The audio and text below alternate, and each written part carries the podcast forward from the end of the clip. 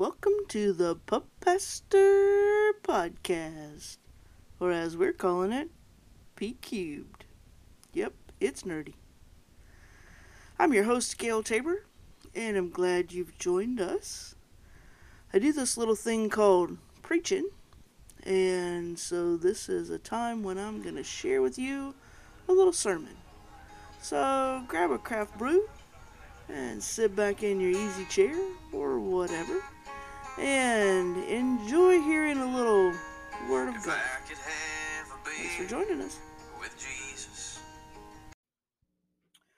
In a recent Washington Post article, Raymond Novaco, a psychology professor at the University of California at Irvine, who is uh, an expert in anger assessment and treatment, said this We're living, in effect, in a big anger incubator.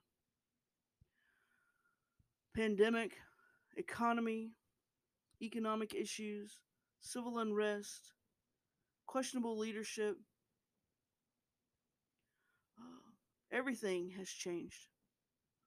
We're keeping to ourselves with our own thoughts and our own feelings, in our own minds. There's this echo chamber, and anger is winning the day. I don't know about you, but I feel it. I often just feel angry angry that I can't go out to eat or sit in a movie theater or really well go anywhere. I'm angry at the person who won't wear their mask, and I'm angry that I have to wear a mask. I'm angry that my spouse is being forced to go to a public place to work and is being put in harm's way. I'm angry that many of my friends are in that same boat. I'm angry that just going to the grocery store feels like a major outing. I'm angry that I can't go to church. Not in the way that I want to. And yet I'm angry that there are those people who are pushing to go back to a church building. I'm anxious for normalcy. And, let's just be honest, I don't know what the fuck normalcy even looks like anymore. How about you? Are you feeling the same? You feeling this weight that you feel like you're carrying around that manifests itself in anger? I've almost come to believe that if you're not angry, you're not really paying attention. Or maybe you just don't have Facebook or any other social media. Or you're not watching the news. Or you're you're just not engaged at all if you're not angry in some way. And sometimes I think Jesus got pissed off. He got mad enough that he flipped over tables and used a whip to chase the money changers out of the synagogue. So surely it's okay for me to be angry. I could go all Jesus and flip over a few tables. After all, if it's good enough for the man who is perfect, it's surely good enough for me. Unfortunately, that comes with a yeah, but. Yes, Jesus was angry. Yes, Jesus chased people out of the synagogue with a whip. But it was because they were taking advantage of people in the name of God.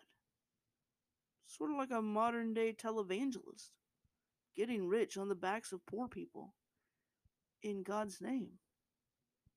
And you could see why the Son of God would get just a little pissed off over that. That's not really why I'm angry. Yeah, I have some righteous indignation, some real anger, some some maybe even justified and righteous anger about racism in America and the way that that is playing out. Yes, I have some some maybe righteous indignation about the way that people are treating each other. Maybe I'm justified in that anger. But let's just be real. My anger's not righteous. My anger is just anger. And if my anger is righteous, what are the legs that I'm putting to my anger? What's my anger doing? besides just sitting on the couch being angry? How am I working for change? How are you working for change? How are you taking this righteous indignation and moving it forward to change the world? Because I'll tell you this sitting on your ass and being angry, well, that's not what you're called to do. It's just not. None of us are called to sit on our ass and be angry. It's not what Jesus did. When Jesus was angry, he actually did something. He literally cracked the whip until the injustice that was the root of his anger was eliminated.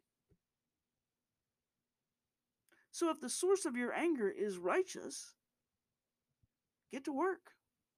Get busy. You got stuff to do. So, what if your anger, what if my anger isn't a righteous anger? Isn't that righteous anger of injustice? Well, in James, the first chapter, verses 19 and 21, and I'm reading from the message, says this Lead with your ears, follow up with your tongue, and let anger straggle along in the rear. God's righteousness doesn't grow from human anger. So throw all spoiled virtue and cancerous evil in the garbage. In simple humility, let our gardener, God, landscape you with the word, making a salvation garden in your life. So I read that and I thought, great, I'm supposed to do nothing and just let God the gardener get to work, do his work. And and that might sound like we're really being called to do nothing. But let's get real. Doing nothing is part of our problem. It's part of the problem that is allowing our anger to grow and to fester and to bubble up into this rage. But here's the deal I don't think we're called to nothing. I don't think we're called to just sitting and waiting for God to fix it, to fix our anger, to make us feel better. God calls us to action. God always calls us to action. God calls us to action even if our action is inaction. Let's look at Ephesians. Ephesians 4 26 and 27 says this Go ahead and be angry. You do well to be angry, but don't use your anger as a fuel for revenge. Don't stay angry. Don't go to bed angry. Don't give the devil that kind of foothold in your life. So, how do we do that? I'm going to offer you four antidotes to help prevent anger from taking hold and they are all based on 1 Thessalonians 5 12 through 18, which says this, and I'm reading from the NIV here. Now we ask you, brothers and sisters, to acknowledge those who work hard among you, who care for you in the Lord, and who admonish you. Hold them in the highest regard and love because of their work. Live in peace with each other. And we urge you, brothers and sisters, warn those who are idle and disruptive discourage, I'm sorry, encourage the disheartened, help the weak, be patient with everyone. Make sure that nobody pays back wrong for wrong, but always strive to do what is good for each other and for everyone else. Rejoice always. Pray continually. Give thanks in all circumstances, for this is God's will for you in Jesus Christ. This is the word of God for us, the people of God. Thanks be to God. So what's the antidote here? So these these things, this is what I think you should do. Number 1, appreciation. Pay attention not to what angers you, but to those things that contribute to positivity in your life. Maybe do a project around your house Maybe it's something you've always wanted to do. Maybe take up a hobby and appreciate the work that's being done on your behalf. Two, affiliation. That is, nurture our relationships. Live in peace with one another. Maybe that means you figure out how to play games with your friends over Zoom, or you reconnect with old friends that you haven't talked to in a long time. You actually pick up the phone and call somebody. Or have a socially distanced, distant gathering on your porch or in your driveway or some other place where you can spread out and still talk to each other and still connect with each other. Number three, aspiration. Striving to accomplish things that are bigger than yourself or that serve other people. Always strive to do what is good for each other and for everyone else. According to this month's Reader's Digest, of which I'm an avid reader, people do things, people who do things for altruistic reasons feel pain less than others. So, for example, if if people go to give blood uh, in a in a uh, natural disaster, they don't feel the pain of that needle stick the way that they do if they just go to the doctor and the doctor takes some blood from them. It's the same needle, it's the same kind of stick, and yet their pain level is diminished because they are doing it for an altruistic reason. Perhaps that's true for other things as well. Another way to insulate yourself from anger is through basic self care. Things like getting enough sleep, staying hydrated, eating good food and exercise, not using too much alcohol or tobacco or other substances to cope. But also, there's this gift that we are given that's called the Sabbath. It's taking guilt free time to stop fretting about what you need to do, what you can't do, and a day to turn everything off and rest. It is a practice that I have started during this pandemic, and I will tell you it is life changing. Because I do it guilt free. I'm not supposed to be doing anything on that day. I'm not supposed to be working. I'm not I don't have anything I have to get done.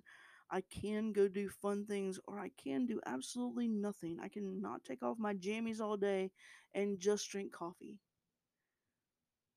But it's all guilt free because it is my Sabbath and I am allowed to have that free day. And it makes my work on the other days so much less difficult. I come through rested and ready to face the rest of the week, to face the rest of the days. It's helped me tremendously in this pandemic, and it, and it is a practice that I will be continuing. So hear this, hear the end of this scripture, because all of these things are, are listed here. Rejoice always and pray continually. Give thanks in all circumstances. For this is God's will for you in Jesus Christ. Let's pray together, y'all.